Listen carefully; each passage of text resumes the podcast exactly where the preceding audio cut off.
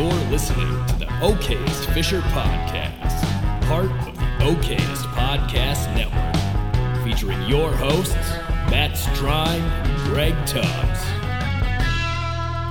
So Matt, here's to uh, here's to an experiment. We'll see if it makes it or not. yeah. Cheers to the giant experiment. So Yeah, giant experiment about the the one that got away. I like it. I like it. Nice. So, welcome to the Okayest Fisher podcast with your host Matt Streim. How's it going, Matt? It's going pretty good. And Greg Tubbs. I'm doing fine. that was probably a terrible intro, but hey, you know, we got to work the bugs out. Yeah, we're pretty okay. You were okay. So, this is the pilot episode. We're just going to kick this off. Maybe we'll kick the can down the road, or somebody will, and see how it goes. What can you tell me about yourself? Well, Greg, I am an avid fisherman and uh, fish for a lot of different, you know, species. Target everything we can. Um, particularly okay at all of them, but um, yeah, just love fishing. Love you know hunting and fishing. But it's a fishing podcast, so we're going to talk about some uh, some cool fishing stuff. We are. We're going to do our best to keep our mind out of the whitetail woods and talk fishing. Yep. Thank God for a uh, first pilot episode where we can work the deer hunting out of the fishing podcast. Yeah, man, So, it's difficult. I mean, you and I were just talking for about 20 minutes before we finally hit the record button here. But exciting news is we got some cold weather finally. It's making some ice. Hopefully, the snow doesn't screw it up. But to get back on track here, I asked you about yourself, and I should probably tell a little bit about myself just like you, I'm an avid avid outdoorsman. I love to fish. I, I would say if someone asked me what the first activity was I ever participated in in the outdoors as a kid, it was definitely fishing. It was definitely fishing. It was river fishing, and uh, it was uh, the main pursuit was carp and bullheads and catfish because that's what we had on the river where I grew up.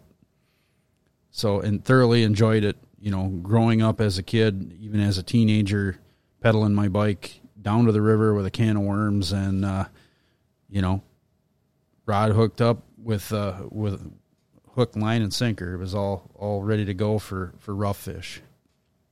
That's everybody's first fishing step. That's that's how you get into it. Yeah, absolutely. What's your favorite fish to fish for? I like fishing for everything. My diehard passion is muskie, which every muskie fisherman is the okayest muskie fisherman because they are the hardest fish to catch. They're the most humbling fish to catch, and they drive you nuts 99% of the time. Yeah, That's what I, I, pri- that, that's what I primarily target. So I would agree with you. I I kind of got into musky fishing a bit when I was oh probably twelve or thirteen years old. We would go up to Grandpa's place again on a river, and uh, I'd always have encounters with muskies throwing bass baits. You know, anything that was shiny and you know loud colors, they'd always follow it or they'd they'd swipe at it and bite me off because I never ran a leader. But like you said, every time you go out there with the intent of catching muskies, you're throwing big muskie baits and you're getting humbled because you might get a follow. And one follow, two follows is a really good day muskie fishing. A hundred percent. You almost you, you judge your day on how many follows or fish you saw, not on how many fish you catch.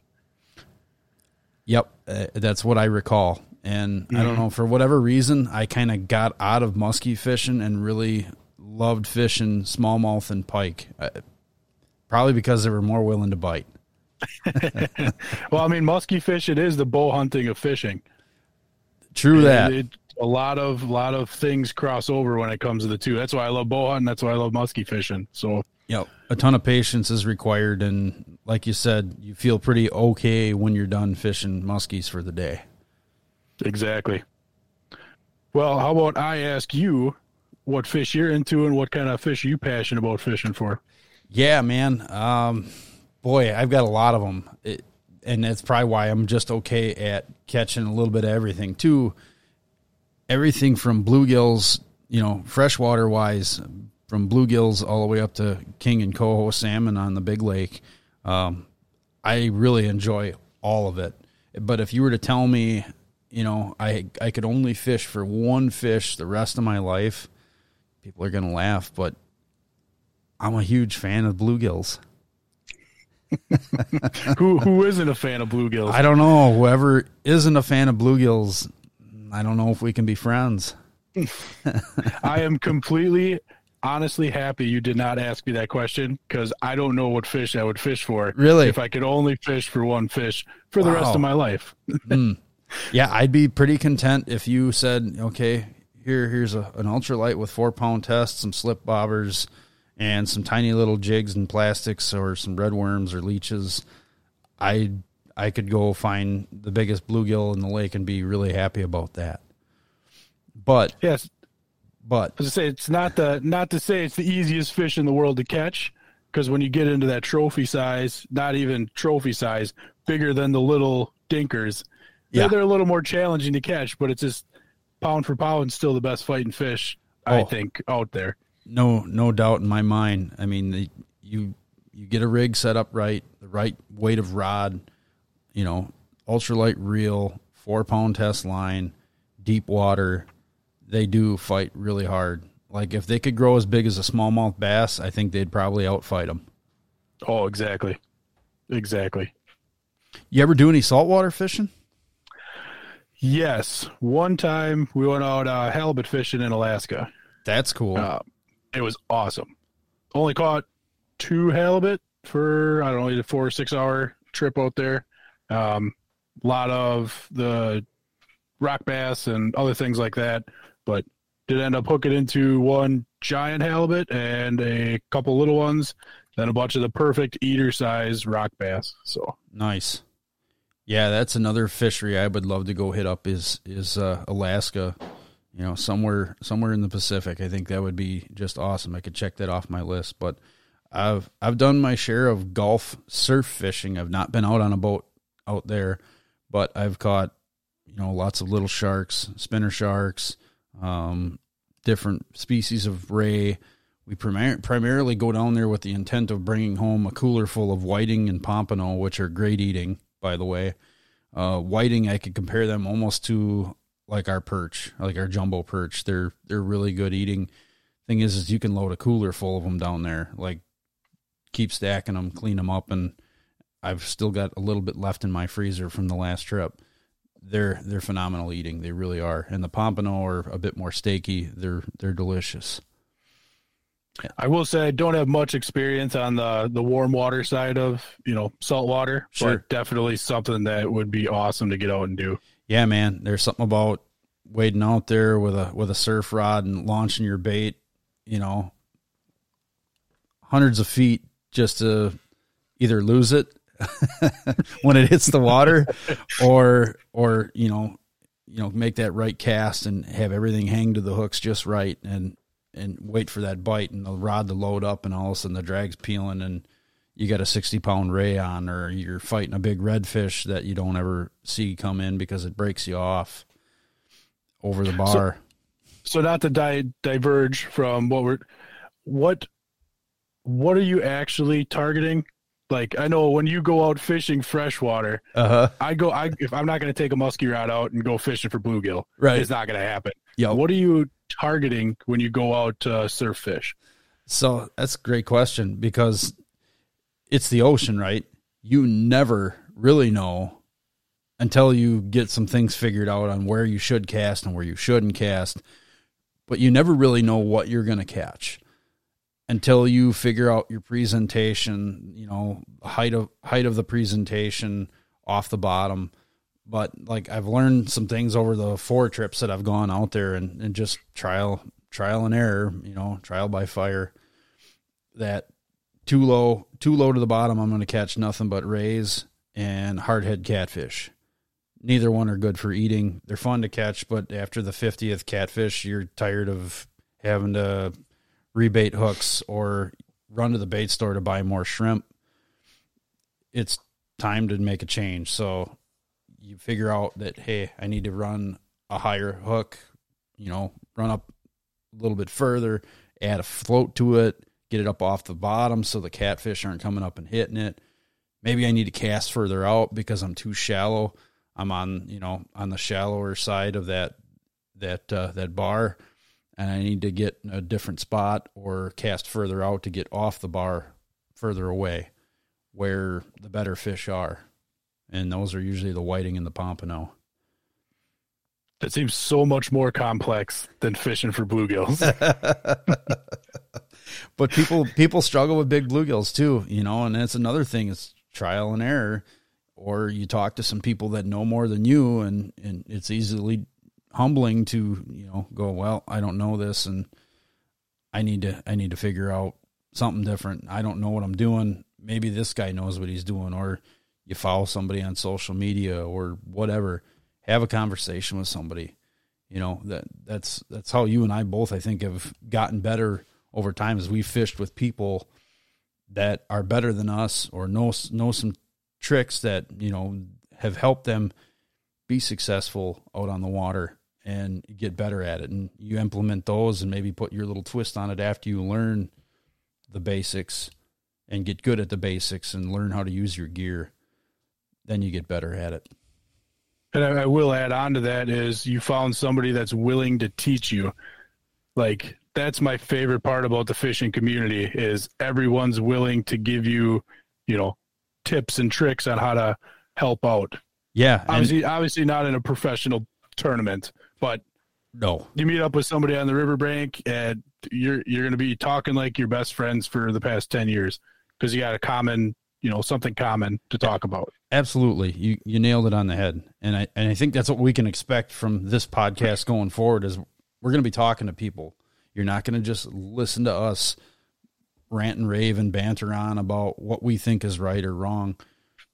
We'll we'll throw our opinion in there once in a while, but at the end of the day, we're going to have people on here that are willing to share some things, whether it's ice fishing or how to catch that big bluegill or how to how to find snook in Florida or whatever it might be.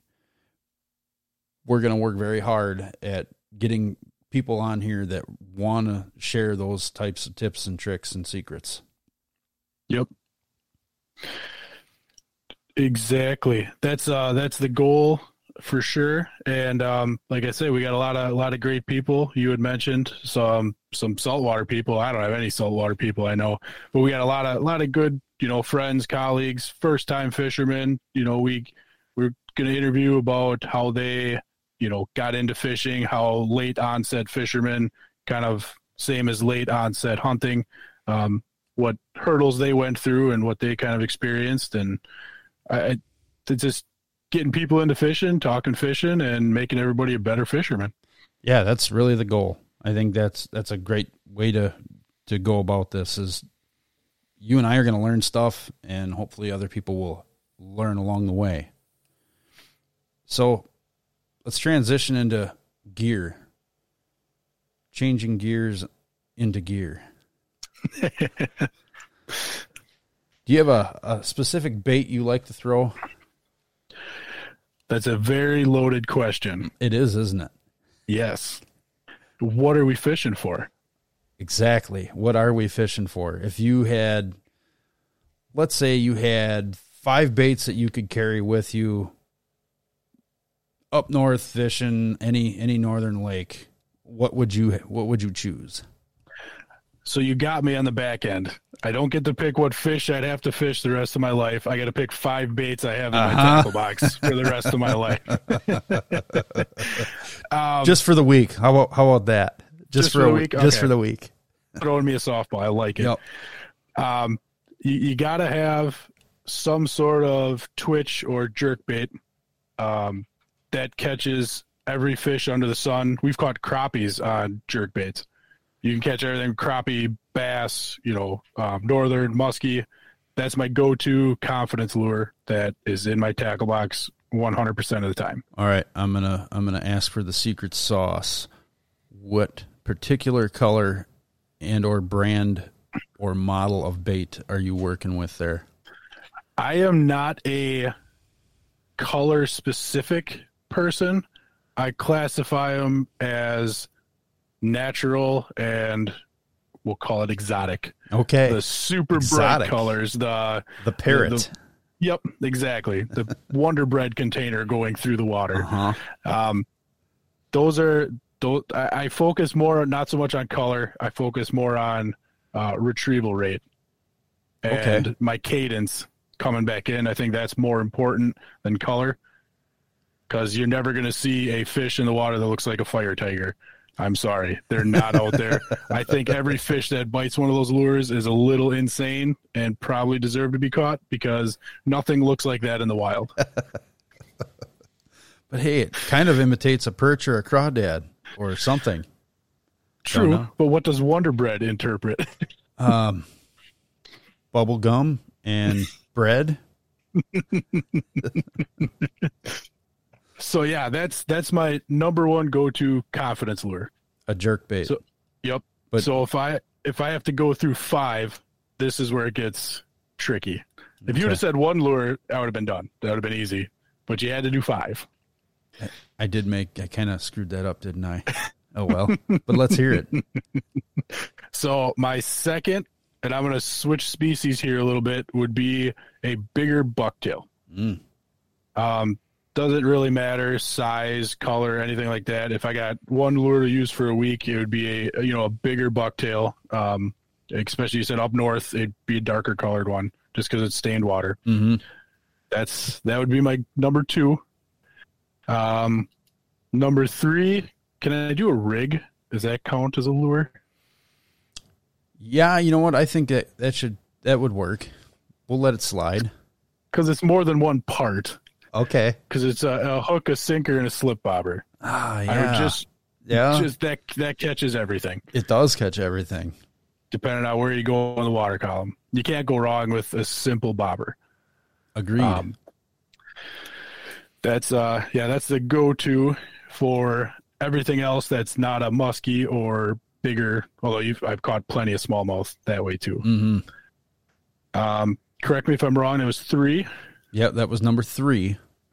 Number four would be some sort of weighted jig uh, to bounce the bottom with. Okay. Uh, pretty generic. Um, you can kind of tell I'm going through the water column. Yes, you are. And then um, I would be willing to bet you're going to guess my number five with the water column in uh, in subject here. Yep. You, you went to the bottom. Now we got to go to the top. Yep. hmm Any any sort of Zara spook, walk the dog, um, top water, uh, you know anything like that that you can you can work the top of the surface, get in shallow. Every fish in the world that's bigger than a bluegill will bite a top water. Um, I would agree. And bluegills will even swat at top water. yes, size dependent, obviously. yes. but yes. So those are my five go to if I had only five lures to have in my tackle box for a week up north. I can guarantee you I would have a pretty good chance of catching something.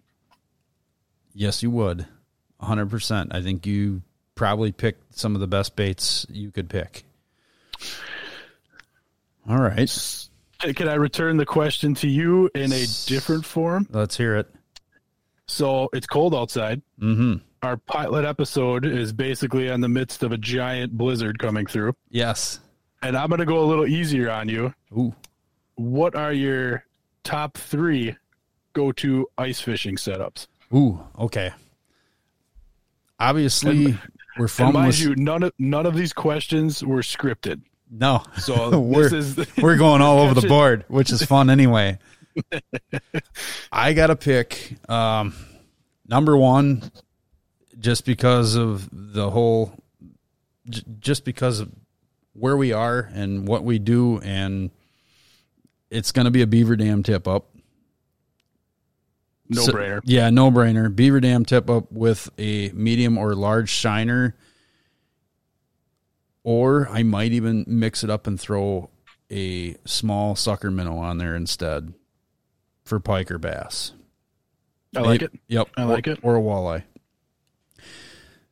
Next setup, I think I'm going with. Well, I know I'm going with the uh, the jig rod two pound test line, and probably depending on where I'm fishing, it might be a natural colored jig. See where I'm going with that one. Mm-hmm. Natural colored jig tipped with either a wiggler or a spike for big bluegill. Okay. And then my next setup would be a rod with six pound test, a little bit longer rod, uh, a little more backbone to it, with a jigging minnow of some sort. Either it's going to be like a, a jigging Shad Rap. I like the wider profile. I've caught a lot of perch, and they weren't even big perch, but they seem to be real aggressive and they like it. Um, and a perch color seems to really work well. Walleyes, bass, pike will hit it, perch will hit it, crappies will hit it. It's you know that time of year. There's a lot of little fry, little perch fry down there. If you got, especially if you do have a lake with a lot of small stunted perch or just a good food base of them, it, it's a great go-to bait.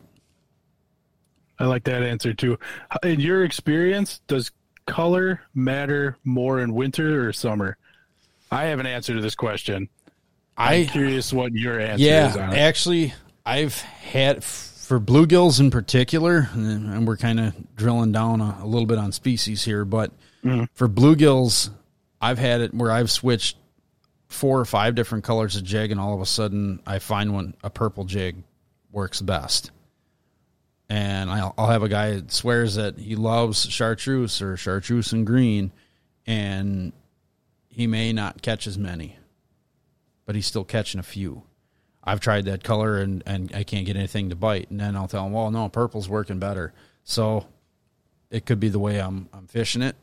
I might be just moving it a little too much or not enough. It all depends on really the mood of the fish. Yep. I do notice color plays a more particular role in finicky fish. Yes. That's what I was trying to get at because ice fishing's generally slower movements. You know, you're you're not ripping it through the water.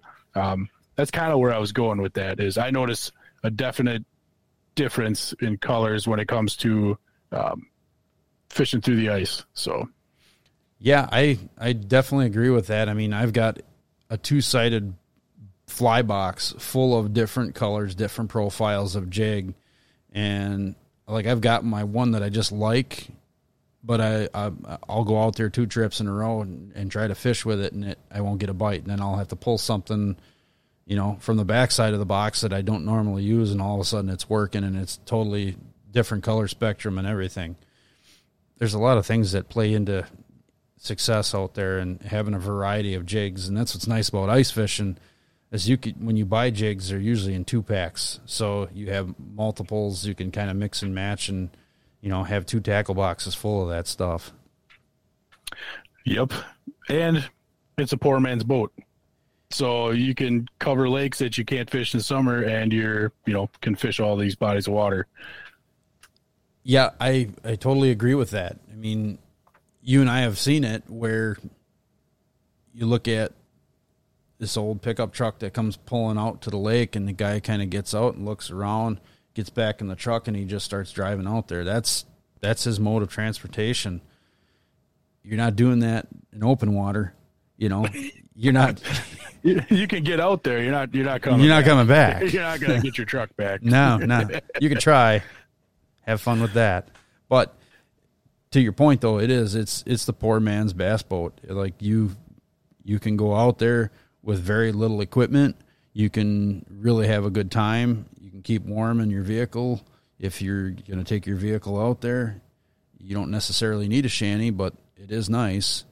Uh, you know, the best fishing is always that first bit of ice, and you're not taking a vehicle out there. So your bass boat's going to be your sled or your shack. And I do like talking about ice fishing. My experience is for people to get out and interested in fishing, or they want to try fishing, or have never done it. Yeah. Ice fishing is the way to go. Yeah, and almost anybody that if you know that they've been fishing for a while, I guarantee you they have enough tip ups and enough rods and reels and things to get you out there. All you need really is warm, comfortable clothes. That's all you need, and your fishing a- license. or a shack, or a shack with a heater. That helps yeah, too. that helps too. Definitely helps too.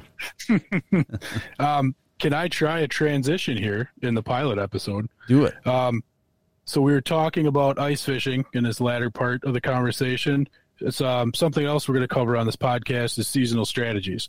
Yes. Obviously, we're into ice fishing right now. Cold weather's coming down. The ice belt is starting to get fished with the temperatures and uh, good ice coming out there.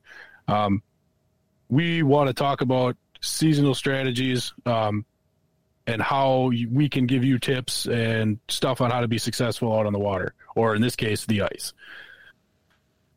Yeah, absolutely. Um, I think a lot of people maybe get pretty excited and want to go too deep too fast with this first ice. I'm me personally, not that I'm a pro, but my best luck is usually like 15 feet and in. It just seems to work, you know, that first weed edge. Um, Yep. Even in the shallows, you can pick up gills, you can pick up perch. If you have a, a walleye population, they're going to cruise in that 15 to 6 feet of water coming in just as it, it comes dark. I've had a lot of success with that. Yep, it does help early ice. The the weeds are still standing upright, Right. and in some cases still alive. So they're still putting off oxygen and holds good structure for a lot of the fish. You know, bluegills to northern. Exactly. So weed lines are great. If you have a lake with the with no weeds, that that makes it a bit more difficult. Then you might actually be waiting more towards the dark for fish to move in and and start hunting around in the shallows for bait fish. Hmm. I think the other thing with early ice too is you are the one of the first people out on the water after it froze. Nobody really fishes. Not a lot of people fish between, you know, first cold snap. All the boats are put away in October for the majority, and you got nobody until end of December. So you're hitting practically unpressured fish the first couple weeks of ice fishing. Yeah, exactly. Because let's face it, not everybody wants to break away from maybe the holidays yet. Like we're going to be getting into possibly almost fishable ice by Christmas here, which hasn't happened in a while around these parts. It's been a while. Um, so take advantage of it.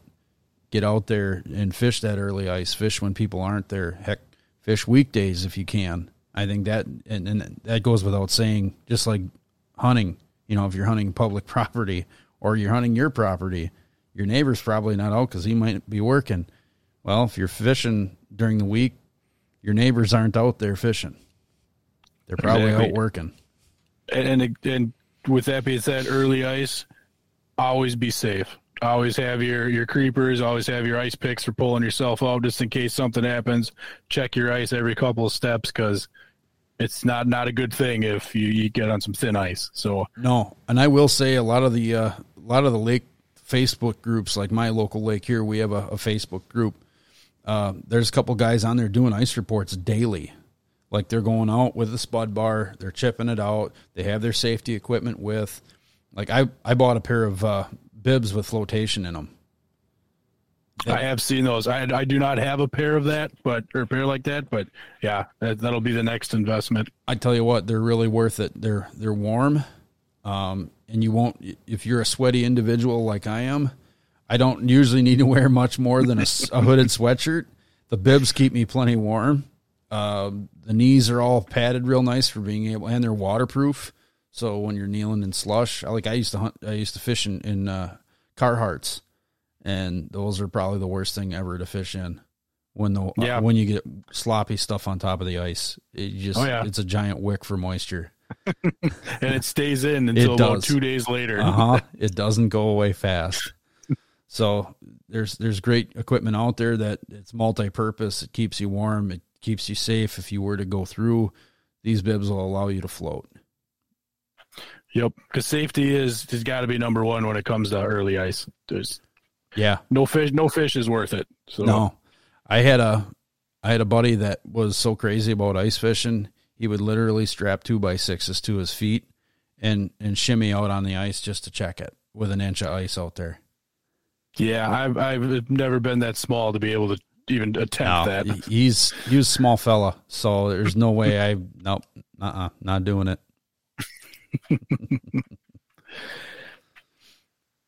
so, you have a funny story you could tell about any experiences while fishing? I know I've got a few, but what do you what do you got? I see you smiling there. Um, I have so many. I'm trying to cipher through my brain right now and figure out which one I should uh, should divulge. Um, oh man, I, I I'm gonna go back to what you're what you started off fishing with. We used to carp fish the river all the time. Yeah. um, and we would catch so many carp with just like you were saying, corn and, and wigglers, um, that it was we, we wanted to challenge ourselves a little more. So we implemented your bluegill tactics, and we would run two, three, and four pound tests Oh, catching boy. these eight, nine, and ten pound carp. And the funniest story we had is we, me and a friend, doubled up on the ultralights. The fish went complete opposite directions, which was good, but we ended up getting spooled to the point where we were in our shorts and walking down the river trying to get these fish. Needless to say, I lost mine. We got one of them in, but that was it's just it, it's the fun part of fishing. Like I, I Yeah. it was awesome. It was awesome.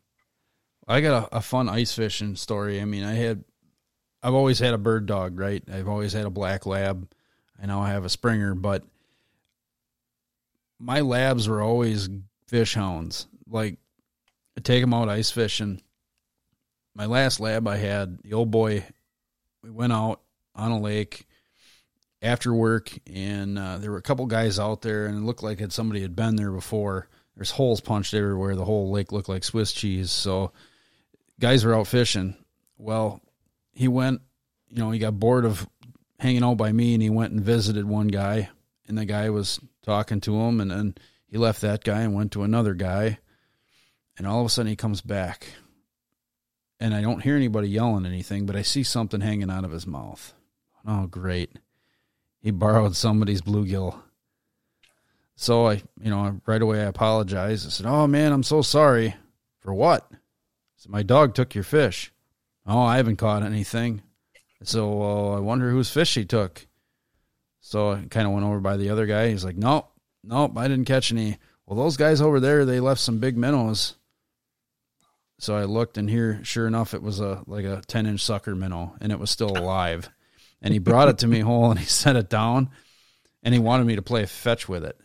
So I threw it across the ice a couple times. Then he got bored, and then he just decided to lay down and eat the head off of it. Oh, that's Yeah. good. Yep. It was always uh, always a treat with him because you never knew like he would he would he would walk up to somebody's fish pile, grab a bluegill, and come over and hang out with me with it. Would he go around to um, all the tip of poles and pick up dead shiners on the ice too? Yep. That's a that's a every dog thing, Yeah. or or a seagull thing because I see seagulls doing it all the time too. But Oh yeah. Uh, give me the dog. I'll take the dog any day of the week over the seagull. well, I think uh, that's it for now. We'll uh, we'll work on some of our transitioning, but Eric, here's your sample. Check it out. See what you think. Let us know, and we'll have a meeting about it. hopefully it's not too bad.